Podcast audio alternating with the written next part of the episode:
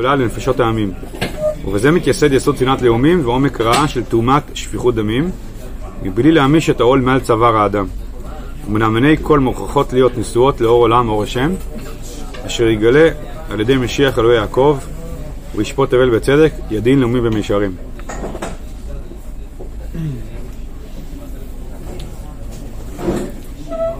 טוב, אז רק, אה, זה רק אה, אה, פתיחה רקע, שזה לא רק לפסקה הזאת, ונראה לי שהזכרנו את זה, אבל טוב לחזור, כי זה לקח זמן להפנים את זה, את צורת הדיבור של הרב.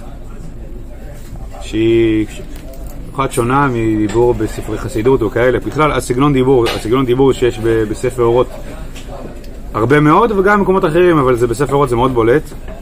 שהוא אומר, נולדנו. מי זה אנחנו? מי זה נולדנו?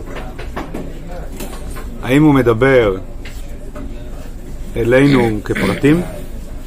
זאת אומרת, יש לפעמים איזה... האם הרב מדבר אלינו כפרטים, או שהוא מדבר על כנסת ישראל? אז באופן פשוט, הוא מדבר על כנסת ישראל. לא עלינו כפרטים. הוא לא אומר, אנחנו, כל אחד מאיתנו, כי, כי אם זה הכל אחד מאיתנו, אז, אז מה זה אין בנו אחים פרודים? עובדה שיש לנו, עובדה שאנחנו לפעמים אנשים מאוד אה, פירודים בחיים שלנו. לא יודעים לחבר שמיים וארץ בחיים שלנו. אז מה זה הקביעה הזאת, אין בנו? או שיש בנו או שאין בנו, כל אחד לפי מדרגתו. אומר אין, אין בנו, זה כאילו קביעה כזאת, אה, טוטאלית. כשאתה רואה קביעה טוטאלית כזאת, אתה מבין שהוא לא מדבר על המציאות של הפרט. המציאות של הפרט היא אף פעם לא טוטאלית, מבין, יש כאלה, יש כאלה, יש כל אחד לפי מדרגתו, כל אחד לפי מצביו, מורכב. והוא לא נותן פה, אה, והנושא של, של, של הרב באורות זה לא הדרכה לפרט איך לשפר את עצמך כדי שאתה בחיים שלך לא יהיה לך אחים פרודים. זה לא, אה, זה לא, אורות זה לא ספר קואוצ'ינג וגם זה לא קואוצ'ינג רוחני, זאת אומרת, יש מקומות אחרים, גם ברב, שהוא יכול, זה יכול להיות עצה להתפתחות רוחנית של, של האדם, באופן פרטי. אצל הרב, לפחות באורות, זה בגדול לא הכיוון, הוא לא, הוא לא מתעסק בזה. באיך לעזור לך לפתח את הצד כן, הפנימי, האחדותי שבך. אפשר, מי שירצה, לגזור מזה דברים אליו, אבל זה לא... בסדר, אבל זה נגזרת זה נגזרת, זה לא הדברים של הרב. הרב מנסה, מה שהוא עושה פה, זה לתת תמונה כללית. לפני ההשתדלות הפרטית של כל אחד ובחיים שלו, בסדר? ולכן צריך להתכוונן על זה. מי שנורא נורא עסוק ב... רגע, איך אני מתפתח? איך אני מתפתח? אז, בסדר, שישים, וזה, וזה כאילו, כל עיסוקו, שישים בצד את ספר אורות. זה לא... בגדול, ברוב הפסקאות, זה לא מה שהרב אה, מדבר איתנו. מדבר איתנו על uh, להבין תמונה רחבה uh, שהיא קשורה לנשמה שאיתה נולדנו. לפני הבחירה שלנו, לפני הנפש הפרטית שלנו, נשמה שאיתה נולדנו. ומילה ראייה רחבה של התרבות האנושית. איך היא פועלת בצורה הכללית שלה, ולא רק בבחירה של כל פרט ופרט, לפי עניינו. בסדר? זה נראה לי היום אה, טיפה פחות אה, קל מאשר אה, לתפוס מאשר פעם, כי היום אנחנו, היום הנפש האנושית היא מאוד מאוד אה, מכוונת ל... שלא להכליל, אלא בוא דבר אל, אליי, מה אתה רוצה שאני, מה אתה רוצה ממני באופן אישי, ולא להכליל. אבל זה, יש צד בחיים שאנחנו מכלילים, מצד האמת מכלילים. מדברים אל המין האנושי. אז ממילא על עם ישראל או על כנסת ישראל מדברים על דברים שהם שייכים לתמונה הרחבה הכללית של, ה, של החיים אה, ולהבין איך זה משפיע עלינו, איך זה משפיע על החיים שלנו ולא רק הצד הפרטי. בסדר? זה הפתיחה שנוגעת להמון דברים באורות וגם פה. שאומר נולדנו, הוא מסתכל על, באופן מאוד מאוד כללי על דפוס החיים של עם ישראל. אה, ברצף כל הדורות שלה, של, שלו.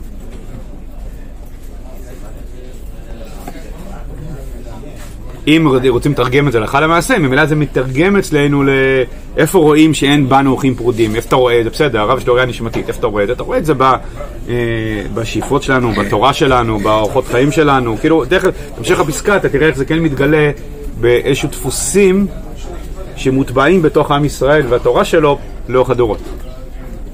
זה, זה ידגים את זה. אבל הוא פותח ב, ב, בזה שאין בנו אורחים פרודים, האחדות שוכנת בנו, וזה קשור לאמירה הוא, הוא שמרכז החיים של נשמת ישראל, הנה זה נולדנו, נשמת ישראל, מקור הקודש, מקור, יש פה כמה מושגים שצריך לבאר, מקור הקודש, שזה קשור אצל הרב לאמת ואמונה, ואחרי זה קשור לאחדות, בסדר? אה, מקור הקודש, אמת ואמונה, אחדות. מקור האחדות זה בקודש. ואפשר ממש להגדיר את זה ככה. מה זה קודש? קודש זה מה שבא ממקור האחדות של החיים. החיים בפועל, יש uh, המון דברים, יש uh, גברים ונשים, ויש גוף ונפש, ויש uh, רוח וחומר, ויש עבר והווה ועתיד, ויש uh, אומות שונות, יש המון המון דברים. העולם, ה, העולם שרחוק מהקודש הוא uh, מאופיין, אפשר על, רגל אחת להגיד מה זה קודש, קודש לעולם קיים, קדוש לעולם קיים. מקור הקודש זה כאילו מקור הערכים הנצחיים, ערכי הנצח, uh, מקור האמת, אמת, גם, uh, זו המילה הבאה, אמת. אמת זה מה ש... נתחיל מלמטה. אמת זה מה שלא חולף. אמת זה אמת ויציב. כאילו דבר שהוא אמיתי, אתמול, היום ומחר. זה לא חולף. זה אמיתי, אתה לא מכזב במישהו. אז לדבר על ערך אמיתי, אז אנשים בדרך כלל מכירים את המילה אמת מאינפורמציה, יש אינפורמציה שהיא אמיתית, לא אינפורמציה שקרית. אבל בדרך כלל כשמדברים פה אמת, מדברים לא על אמת במובן של אינפורמציה, אלא במובן של ערכים. יש ערכים שהם אמת. מה זה ערכים שהם אמת? ערכים שבאים ממקום שהוא למעלה מאיזה המצאה של מישהו כאן ועכשיו לצורך איזה... אלא משהו שבא ממקור של, של מעל החיים, שמתוכה נוצרנו. אם נולדנו בדרך אמת, זה אומר שה, שהדפוס, דפוס החיים של, שמתוכה נוצרנו, היא חיפוש אחרי אמת, כלומר, חיים שמחוברים למקור הנצח, שמעל לסיפוק צורכי השעה. אז אה, דרך אמת ואמונה, אמת ואמונה זה שתי מילים שקשרות אחת לשנייה. אמונה זה, אפשר לומר על רגל אחת, הדבקות שלי באמת. אדם שהוא מאמין, בקשר הזה, זה אדם שיש לו כוחות נפשיים להיות קשור ולהאמין באמת, באמת. זה אדם מאמין. זה אדם, זה מאמין. אז אמת ואמונה אפשר אפילו, הרב צוק המונה אומר שאמונה זה, זה הצורה הנקבית של אמת. אמת ואמונה, זכרי נקבי. זאת שתי צדדים של אותו מטבע. אז, אז הצורה הנקבית זה יכול להיות ההתקשרות וההתדבקות באמת. אם אדם יש לו נגיד צורך, צורך לדבר את האוזן, מה זה אמת בלי אמונה? אני, יש לי איזה הכרה מסוימת באמת, אבל אני, אני לא יודע לחיות את זה, לא יודע להתקשר לזה, לא יודע להיות דבק בזה, לא יודע... זה, זה אמת בלי אמונה. זה, זה, זה, זה, זה מנותק. אני לא יודע לחיות את זה. ואמונה בלי אמת זה להט של התקשרות, אבל בדברים שהם כזב. נגיד עבודה זרה, זה אמונה בלי אמת. זה אמונה בדברים שהם, שהם כזבים. ואמת בלי אמונה זה יכול להיות למשל, סתם, סבבת אוזן פילוסופיה. יכול להגיד דברים שרעיונית הם נכונים, אבל לא, אין, אין בזה שום דבר שמפרה, צמיח את החיים. עיקרון, אה, אז אמת ואמונה זה כאילו שתי הצדדים של אותו מטבע. עכשיו, הנפקי, הנפקא מינה של להיות קשור למקור הקודש ולוודד בדרך אמת ואמונה, זה שאין בנו אורחים פרודים. כלומר, איך אין, אין בך אורחים פרודים? הרי בחוויה החומרית, כאילו צריך להבין ככה, בחוויה החומרית יש אורחים פרודים. אין שום, אין שום אה, סברה מעולם החומרי שתחשוב שהחיים יש להם איזה מקור אחד. נגיד, סתם, הכי, כלל, הכי פשוט, הנשמה והגוף יש להם מקור אחד. שהצד הרוחני שלי, הצד הגשמי שלי, יש להם מקור אחד. קשורים לעניין אחד. אין שום סיבה שתחשוב את זה. כי החוויה החומרית הפשוטה היא ערכים פורדים. גם במובן האנושי, בני אדם הם פרודים, וגם בעולם, ה... בעולם של ה... בכלל בעולם ובאדם. הדברים הם פרודים. ו... וככה זה החיים. בעולם פרוד, המקסימום שאתה יכול לשאוף אליו, מקסימום, זה כאילו חיה ותן לחיות. שיהיה איזו הוגנות פה. בוא לא נטרוף אחד את השני. זה המקסימום שאתה יכול לשאוף עליו, כי אין, אין, אה, אין אחד. וזה משליך על הכל, זה משליך על החברה, על הזוגיות, על המשפחה, על, על, על, תפיסת, אדם את הגוף שלו, את החומר שלו וכולי. אז עכשיו, זה שאין בך ערכים פרודים, מאיפה באה היכולת לא לחיות ערכים פרודים? רק אם יש לך נשמה שהיא צרובה בך, שהיא, למה, שהיא, שהיא, שהיא לקוחה מחלק אלוה קיימא לפני שנברא העולם. כי העולם הזה נברא בבית, נברא בשניים. אז מנין לך שהעולם הוא לא שניים? רק אם יש בך משהו שהוא בך, שמשדר לך מה שקדם לעולם. ואז למרות שהעולם הזה קודם משדר לך בשניים, קודם משדר לך בפירוד, יש בך משהו אחר שלא. ואז אתה פועל בו, אתה מבין שיש בו השניים הזה, יש לו איזה מקור אחד. בהמשך הפסקה, הרב, לאן הרב ייקח את זה? למשפט. הקשר בין דעת השם ומשפט. משפט זה הביטוי, תכלס, הביטוי למקור הקודש, אמת ואמונה ואחדות, הביטוי המעשי שהרב מבקש לדבר אה, עליו פה, זה המשפט. כי מה, מה זה משפט? משפט זה, משפט, אנחנו מכירים את המילה משפט דרך, לא יודע, בית משפט, אבל לפני בית משפט, לפני הפן החברתי של זה, משפט זה היכולת של אדם עם עצמו קודם כל, לקחת את כל צדדי החיים שלו ולשקול אותם ולהגיד מה האמת מהרעיון עד, עד המעשה, מתוך שאני שוקל את כל צדדי החיים ונותן לכוח את המקום שלו. היכולת לייצר משפט זה היכולת, במובן הרוחני הנפשי, זה יכולת לראות, לראות, לזהות את הקשר של כל צדי החיים שלי את הקשר השורשי, האחדותי, וממילא הלכה למעשה לתת לכל אחד את המקום שלו. כי לתת לכל אחד את המקום שלו זה להגיד מה המקום האמיתי שלו בעולם הלכה למעשה. אז אם אתה יודע לתת את המקום הנכון, אפילו במובן הכי פשוט, המוסרי, ליצר הזה, ולכוח השינה, ול... אה, ולכוח, ולכוח הנדיבות, לכל כוחות הנפש שלך, לתת לכל את המקום שלו, זה בעצם, זה משפט. זה משפט, מה המקום שלך? זה המקום שלך. כוחות הנפש שלך הם מתגוששים. אתה עושה משפט, משפט, מה המקום האמיתי שלך, מה המקום האמיתי שלך, מה המקום האמיתי שלך. זה הנפקות המעשית של, של אותה אחדות, במשפט הזה. אז תמיד אנחנו עושים את זה. נפש, נפש אה, בוגרת, יש לה את הקישור הבסיסי הזה לשקול דברים שונים ולייצר את ה... לא רק את האיזון במובן של אה, לא להיות קיצוני, אלא במובן של לסמן כל כוח את המקום שלו. זה כוח המשפט. זה מתחיל בנפש, כוח המשפט. אז לכן אנחנו יכולים, יכולים לדבר על מידות. מה, מה זה מידות? מידות זה משפט. למה זה נקרא מידות? אתה נותן לכל כוח את המידה שלו. זה בא מכוח המשפט שיש באדם. אז כוח המשפט של אדם זה לא רק, זה לא רק אה, אם תהיה קיצוני זה יהיה יצא מופרע, אלא כאילו מצד האמת כי בא, אנחנו בפועל חווים את כוחות הנפש שלנו כאילו בצורה גולמית, בוסרית. כל, כל כוח הנפש רוצה להתפשט בלי גבול. כוח המשפט זה בא ממקור האמת ואמונה, שאתה מחפש לדעת את המקום האמיתי שהוא מופיע. ואם אתה מבין את המקום האמיתי, אתה מבין שאם אתה נותן לכוח אחד להתפשט יותר מהגבול שלו, אז לא רק שזה בא על חשבון כוח אחר, אז הוא שקר. נגיד, אהבה שלא במקומה זה לא אהבה.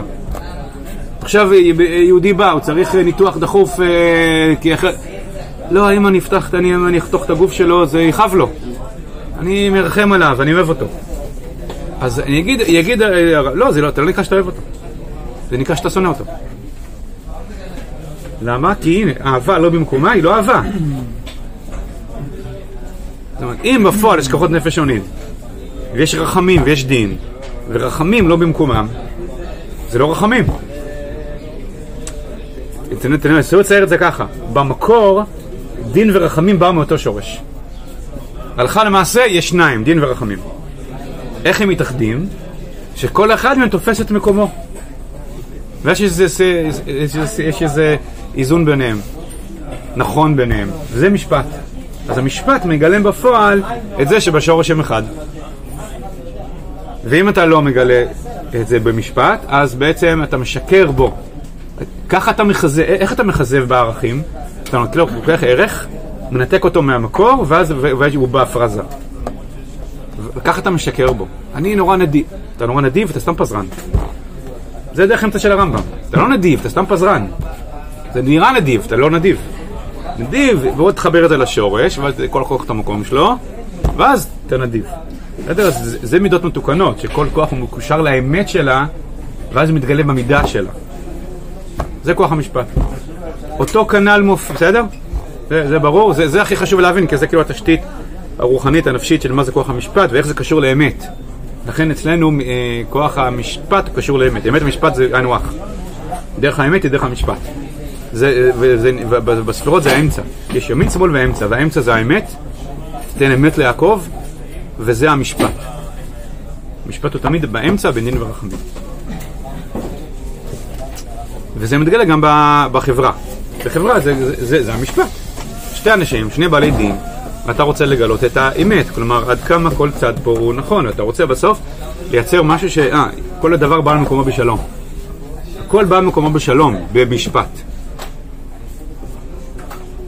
אבל המשפט החברתי הוא רק תרגום של משפט הרוחני.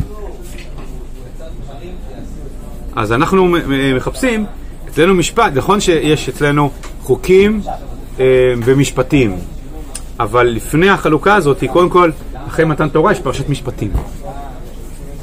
אז יש מובן יותר רחב של המילה משפטים, וזה לקחת את התורה האלוקית ולתרגם אותה לארץ, זה נקרא משפטים. זה נקרא משפטים. אז אצלנו, אומר הרב בפסקה שקראנו, תמיד יהיה זיקה בין לדרוש אלוהים ומשפטים. אה, במובן הרחב של המילה, שזה כולל חוקי אלוהים, תורותיו, ושפטתי בין איש לרעהו. אז תמיד הדבקות בהשם יכלול, לדרוש אלוהים תמיד יכלול אה, משפט חברתי ומשפט אישי, כלומר לחיות בדרך אמת, הלכה למעשה עד הלכה למעשה, בסדר? אז זה, וכל זה יקרא משפט, וזה נובע מדרך אמונה, מדרך קודש. בסדר? אחרי קודש זה לא להתחבר לספירות רוחניות של החיים, זה לא אחרי קודש. לפעמים, לפעמים בעולם משתמשים במילה קודש כאילו לקדושה, לא נשגב, רוחניות נשגבה, קדושה. בתורה זה לא נקרא קדושה. קדושה נקראת מתי שאתה לוקח משהו מהמקור נשגב של החיים וחי את זה בחיים. זה קודש. אוקיי, okay, אז... אה, אז לכן הוא מיד אומר במשפט השני שהדיני תורת אלוהים מציינים אותנו מכל עם ולשון. והקודש פועל בקרבנו פנימה. ומה שמוכר בעולם, שיש לאנשים, יש באומות, בכל עם ולשון, בתרבויות שונות, שאיפות נשגבות, לחיות משהו מעבר, אז זה, הוא קורא לזה נטיפות של קודש. יש נטיפות של קודש בכל עם ולשון. אבל ערכי החיים לא צומחים מזה. זאת אומרת, זה לא משהו שמייצר דרך קודש. זה לא מייצר משהו שמתורגם לאיך אני בונה את האישיות שלי ואיך אני בונה את החברה ואיך אני בעולם החומרי חי נצח. לא, זה לא קשור לזה. זה נשאר משהו מעבר לחיים. זה כאילו, אתה יודע לשים בצד את חיי החברה, את ענייני הפרנסה, את ענייני החומר, את ענייני הגוף, את ענייני הקיומיות, ועכשיו אתה מפנה איזה זמן לאיזה חוויה רוחנית, למשהו רוחני. הנטיפות זה לכל בן אדם או לכל עם ואומה? פה הוא מדבר על קישור, קישור, קישור מסוים שיש בתרבויות האנושיות, בתרבות האנושית בכולה. גם לדתות, לאומות, לתורות רוחניות, לפרטים. בסדר? נטיפות של קודש, זה כאילו יש לך איזה הברקה, יש לך איזה כיוון שוואלה, יש מקור חיים הרבה למעלה ממה שיש פה. זה לא חידוש ישראלי. והחיפוש אחרי זה, והגילויים של זה, ויש לך פתאום הערות כאלה ממקום שהוא למעלה מה, מהעולם הזה, זה לא חידוש ישראלי. חידוש ישראלי הוא שזה מתקשר ל... כן, עד, עד תחתיות הארץ, זה החידוש הישראלי. שיש קשר בין שני הדברים האלה. אז לכן ערכי החיים לא צומחים מזה. אבל בישראל לכל דרכיך דיו, שהיא פרשה קטנה, כלומר זה יורד עד הקוטן, שכל גופי תורה תלויים בה. לכן בישראל אנחנו מאוד בעד פנימיות ורוחניות וכל מה שמחבר את האדם למה שלמעלה מהעולם הזה, ובלבד שזה לא מנתק אותו מדרך הקודש בחיים בארץ. אם כן, אז אנחנו לא, לא בעד זה. עדיף לומר, תזכו למצוות. כאילו יש איזה קרקע משותפת ליהודי, תזכו למצוות. אחרי זה ברור, ככל שאתה מטפס יותר, אתה יכול לראות את ה... מטפס יותר. אבל לא, אנחנו מאוד נזהרים משאיפות כאלה של, של טיפוס רוחני אל מקום כזה, שאולי ייתן לך איזה, כן, איזשהו חיבור למשהו אה, מאוד אה, גבוה מבחינה רוחנית, ויכול להיות שבאמת זה לא שקר מוחלט, אבל זה ינתק אותך מה, מדרך הקודש, מדרך המשפט. ואז זה לא ישראלי, זה לא, זה לא החידוש שלנו, זה לא שווה את זה. אז בואי נגיד ככה, בשביל לחדד את זה. לנו עדיף אה, פוסק הלכה ישר, ישר לא במובן שהוא אדם ישר, אלא במובן שיש לו ישרות תורנית כזאת, אבל אין לו כישרון רוחני מופלג. אבל יש לו ישרות פסיקתית להדריך את החיים ביושר התורה. עדיף לנו את זה מאשר בן אדם עם כישרון רוחני מופלא ונשגב, אה, לפתוח ולראות אה, מה שמאחורי הפרגוד, אבל לא יודע להדריך דרך קודש בעולם. לא, הראשון עדיף לנו בהרבה. כי לשם זה באנו לעולם. בסדר? לחדד את זה.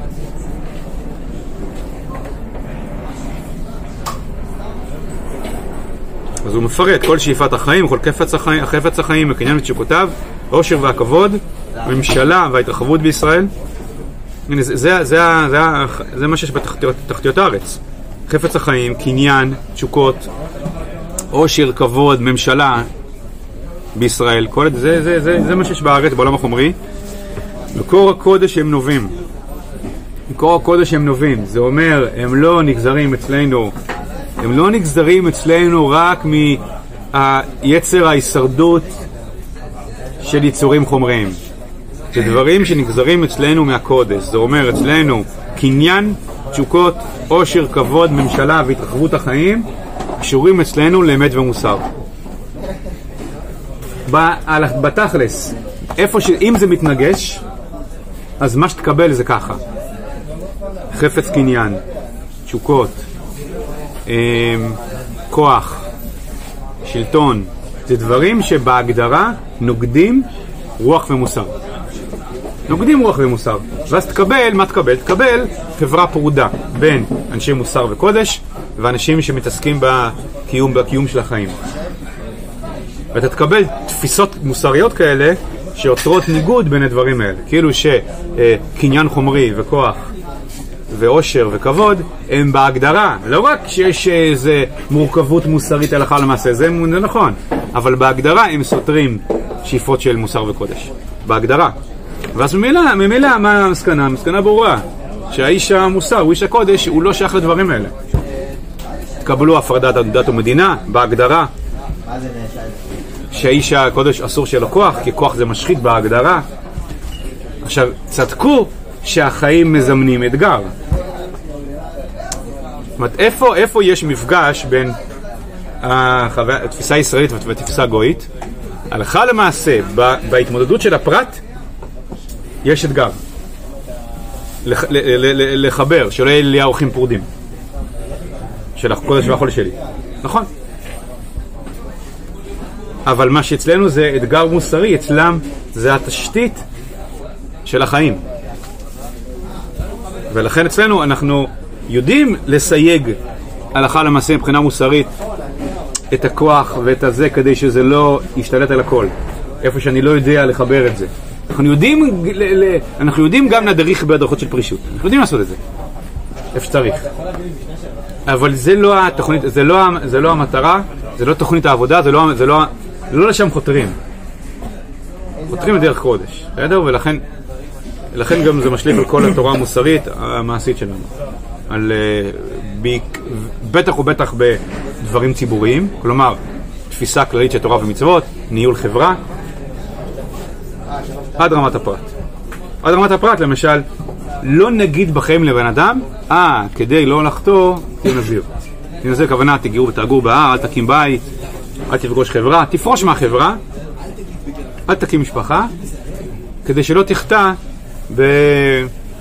בקנאת טובה וכבוד.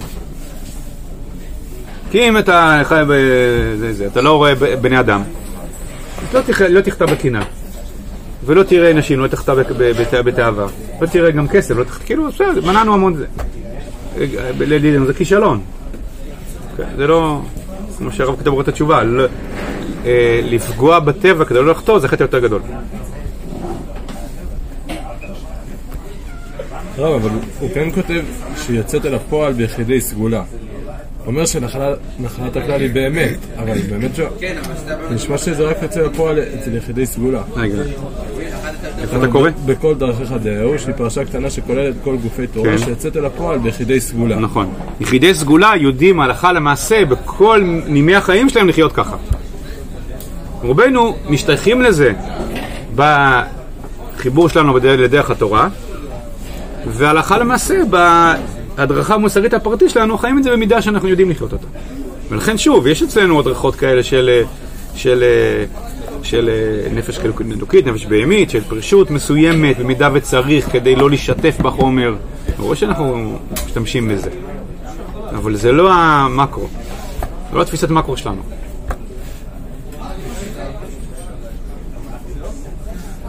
כי באמת היא נחלת הכלל, הדרך הזאת. על כן המשפטים הם קודש קודשים בישראל. ועל כן השמיכה, השמיכה שמסמיך אנשים לסנהדרין זה, זה בשני כובעים. זה גם בכובע החברתי. יש סנהדרין, אז יש מערכת משפט חברתית על פי תורה, אבל זה גם בכובע האישי, כלומר, לחדש בתורה. הרי חוסר בסנהדרין זה גם החוסר יכולת לחדש בתורה. אנחנו, אצלנו התורה שבעל פה היא, בקופ, היא בשימורים. זה, קופ, זה קופסת שימורים. כלומר, אנחנו מאז שהסתלכה השמיכה מישראל, עבדנו את כוח התורה שבעל פה. הכוח של חכמים אה, להורות, כן, לתרגם את הוראת התורה הלכה למעשה ולחדש בה. זה השמיכה אצלנו. כלומר, אה, זה המשפטים. זה, ש- זה לומר, לחדש הדרכה מעשית שנובעת משם אלוהים. ושאין בנו את היכולת הזאת, אין בנו צמיחה. ואז רק, אנחנו רק מקישים, זה, זה בסוף מה שאנחנו עושים כשאנחנו, לומדים גמרא. אנחנו מקישים מהרוח הקודש של הקדמונים. כי בנו אין את הכוח הזה, אין בנו צמיחה. אבל הצמיחה הייתה גם חברתית, זאת אומרת יכולת להעמיד, לדון דיני נפשות וכולי, ממש, וגם היכולת אה, לחדש בתורה ולהודיע במעשים שבכל יום שם אלוהים בתוך הדוחות מעשיות. מה זה, הסמיכה בכללי זה הסמיכת ה- הדיינים כאילו? שמחת, כן, ולמה זה שיש, כאילו שעבדה שמחה, לפני כ-1500-600 שנה עבדה שמחה בישראל. ולמה זה קשור לרוח, כאילו, איזה רוח הייתה להם שאת לדיינים? כן. זה לא נביא או משהו, אין לו רוח, כאילו. כן, רוח השם הייתה בו. כן. זה לא תפקיד הנביא, זה שונה מתפקיד הנביא, אבל רוח השם הייתה בו, כן. ולמה היום לא נגיד? כי היום אין לנו. פוסקים, כאילו מה ההבדל, אנחנו- לא בקומה הזאת. אגב, מה צריך פורמלית כדי לחדש צמיחה? מה צריך פורמלית? חכמי ישראל הסכימו על אחד. צריך כוח אחדותי, בישראל. היום נגיד, אפשר לחדש, מה הבעיה? כל חכמי ישראל הסכימו על אחד שהוא סמוך. נראה אתכם. יסכימו על אחד. סימן שאנחנו לא שם. זאת אומרת, זה שאין אחדות, זה לפעמים טועים בזה. אה, צריך שיהיה אחדות בין, בין בתי מדרש והחכמים. לא סתם אין אחדות. זה לא סתם אין. זה מדרגה רוחנית. ככל שהמדרגה הרוחנית שלנו יותר מקורית, יותר גדולה, יותר קשורה למקור הקודש, הלכה למעשה, אז ממילא יש יותר יכולת שכולם יסכימו-. מתי כולם יסכימו לאחד? מתי שבאמת הוא יהיה בעל מדרגה כזאת. אז כל, כל חכמי ישראל עם כל המחלקות שלהם, אה, הוא כן, הוא כן. זה כמו, ש... זה כמו אה, בהקשר קצת אחר, שאתה רואה שאצל תלמידי הרב או תלמידי הרב צבי יהודה, אז יכולים להיות כתבים. אז שתי אנשים, כל אחד חושב הפוך מהשני בכל דבר, ושניהם תלמידי הרב, שניהם, אה, יודע מה כמוני. כאישיות כזאת, אישיות שכוללת אה, בדברים, אז לכן... זה שאי אפשר להסכים על אחד זה ביטוי של מדרגה רוחנית שחסרה, שבאמת, אה, אה, זה, זה של מדרגה מסוימת של אחדות, אחדות החיים. בסדר? זה השמיכה. והיא כל כך נחוצה לנו. זאת אומרת, זו מדרגת שלמות תורה שבעל פה שעדיין חסרה לנו, בישראל. אנחנו עוד מצפים לה, להופעתה. אסור להתרגל למצב הקיים. לחשוב שגאולה זה רק אה, ריבונות ומדינה ולא, אצלנו גאולה ויום אחד אולי בית מקדש. לא, יש לנו יש מדרגות. כמו שאנחנו זכינו להתבססות אה, התחלתית של המלכות בישראל עם קום המדינה, אנחנו מייחלים לא רק להמשך התבססות המלכות, שיהיה יותר התבססות של מלכות ישראל, אלא לעוד קומות של אה, גאולה, ש... ואחד מהם זה חזרת השמיכה לישראל.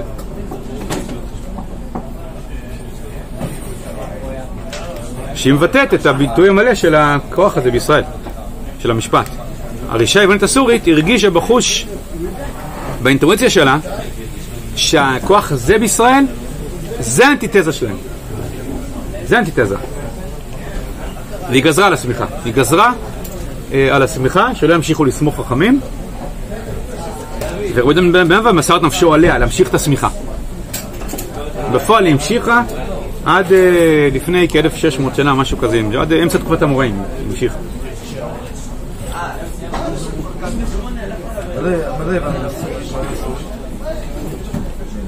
אה,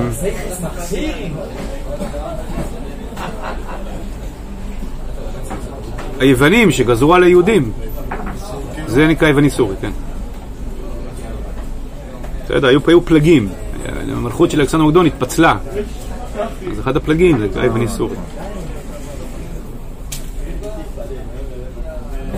ופעולת מסירות הנפש הזאת נשארה. כי העמיקה תוכן החיים האופאים המיוחדים של קודש ישראל השם. זאת אומרת, המסירות נפש של זה, זה סימן שזה זה נצרב בנו. מה שעם ישראל מוסר את הנפש עליה, זה נצרב בנו כמשהו שאנחנו לא עוזבים אותה. ולכן עם ישראל הוא לא, כאילו, לא, הוא מוסר את הנפש של המצוות. בגלל כוח המשפט שיש בו, בתוך הנשמה שלו. ואז הוא ממשיך. משה רבינו, הוא ייסד את החיבור הזה של דרך הקודש. שהוא, הנה, פשט יתרו, מתן תורה, משפטים. זה צרוב בעצם מתן תורה של משה. מתחילת יסודו באומה, מחבר את דרישת אלוקים והמשפט. העלה את כל ערכי המשפט עד סוף כל הדורות. לאותו התוכן האלוהי שמשפטי ישראל באים אליו. לכן אתה רואה מההתחלה, מיתרו כבר, אתה רואה את הכיוון הזה שמשה, שהוא הנביא, הנביא הוא גם השופט. ובאים אליו למשפט. ולכן בעם ישראל שבאים לבית משפט זה לא רק בשביל לפתור את הבעיה, זה ללמוד דרך השם. באמת, כשאדם בא לבית משפט שהוא משפט השם, אתה, לומד אה, דרכי השם, ואז תקשיב, אתה חייב לו אלף שקל. וואי, למדתי תורה, כאילו, אני זוכר, כאילו, ליישם תורת השם, זה לא רק עניין של אה, הפסדתי אלף שקל, זה לא. זה לימוד תורה, זה לימוד וזה, וזה קיום. כמו שאתה מניח תפילין, אתה עכשיו נותן אלף שקל, זה אותו מצווה. כאילו, זה אותו, זה משפט. זה, זה, זה, אתה מבין? זה, אתה לומד דרך אמת. זה לא רק לפתור סכסוך. זה ההבדל התהומי בין אה, זה, לכן חז"ל אומרים, על הפסוק, אלה המשפטים אשר תשים לפניהם, אז חז"ל אומרים לפניהם ולא לפני אומות העולם, ואפילו ידונו בערכאות של גויים אותו דין כמו שדנים בדיני תורה, מאותם כללים, אותם חוקים, אותם זה, אל תלך אליהם. למה? כי זה לא העניין של אצלם דנים אחרת את המקרה, אלא, אלא הגישה היא שונה, התפיסה היא שונה, המטרה היא שונה. אצלם המטרה היא לפתור סכסוך, במקרה הטוב. שאין שחיתות ואין זה ויש יושר, המטרה לפתור סכסוך בין שתי אנשים. ואצלנו זה לא המטרה, המטרה היא דרך השם בארץ, זה משהו משהו אחר.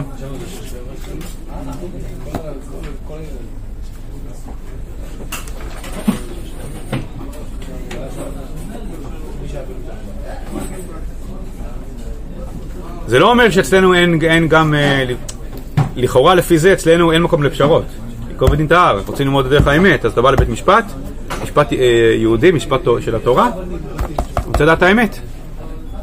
דבר את האמת, לא עכשיו פשרה.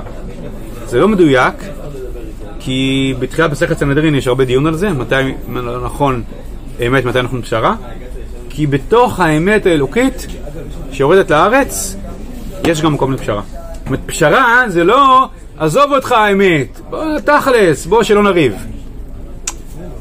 שלא נריב, פשרה זה חלק מעולם הסברות האלוקי שיורד לארץ.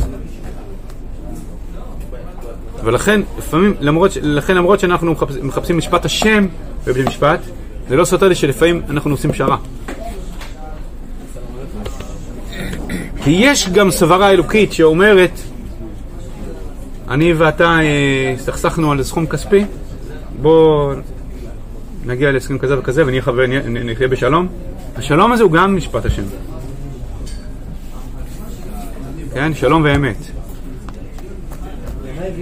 משפט ושלום שבטו בשעריכם. כי השלום הוא גם שם השם. הוא גם שם השם.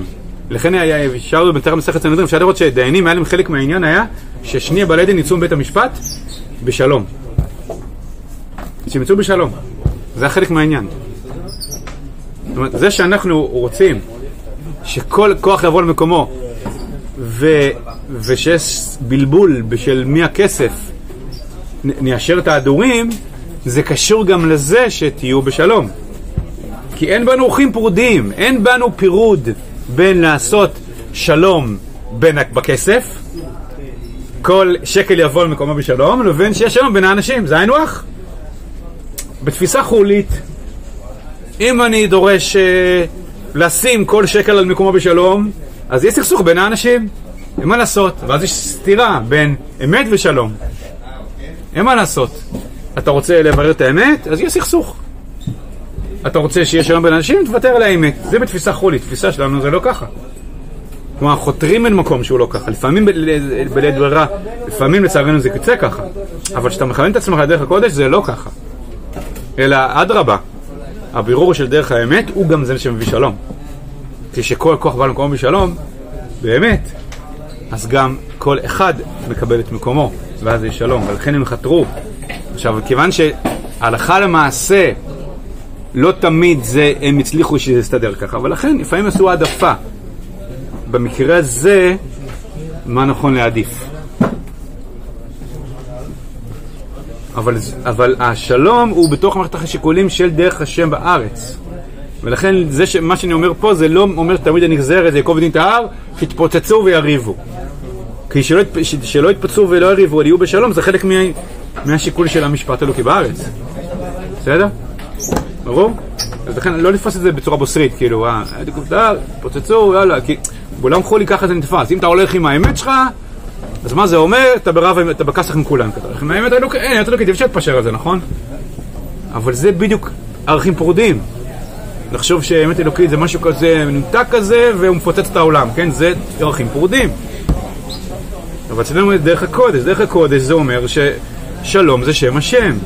אם שלום זה שם השם, אז יש קשר בין קודש ושלום. בתפיסה החולית זה לא נתפס. כי זה נתפס, כן, שני דברים הפוך, הפוכים, קודש ושלום, או אמת ושלום. אצלנו זה לא, זה לא, הם לא פרודים, הם היינו הך. ושתדע באמת להופיע קודש, אז בסוף יש שם שלום. ושזה לא תפור עד הסוף, כי אתה לא במדרגה הזאת, אז, אז בסדר, אז אתה תשקול אותם. אז הם ישקלו את הדברים ויגידו איפה פה, מה מכריע פה. ולכן במסכת סנהדרין, בתחילתו יש המון המון דיבורים על זה. על, וגם מחלוקות על זה. מת, המשקל, המשקל הנכון של, של הדברים. מתי כך, מתי כך.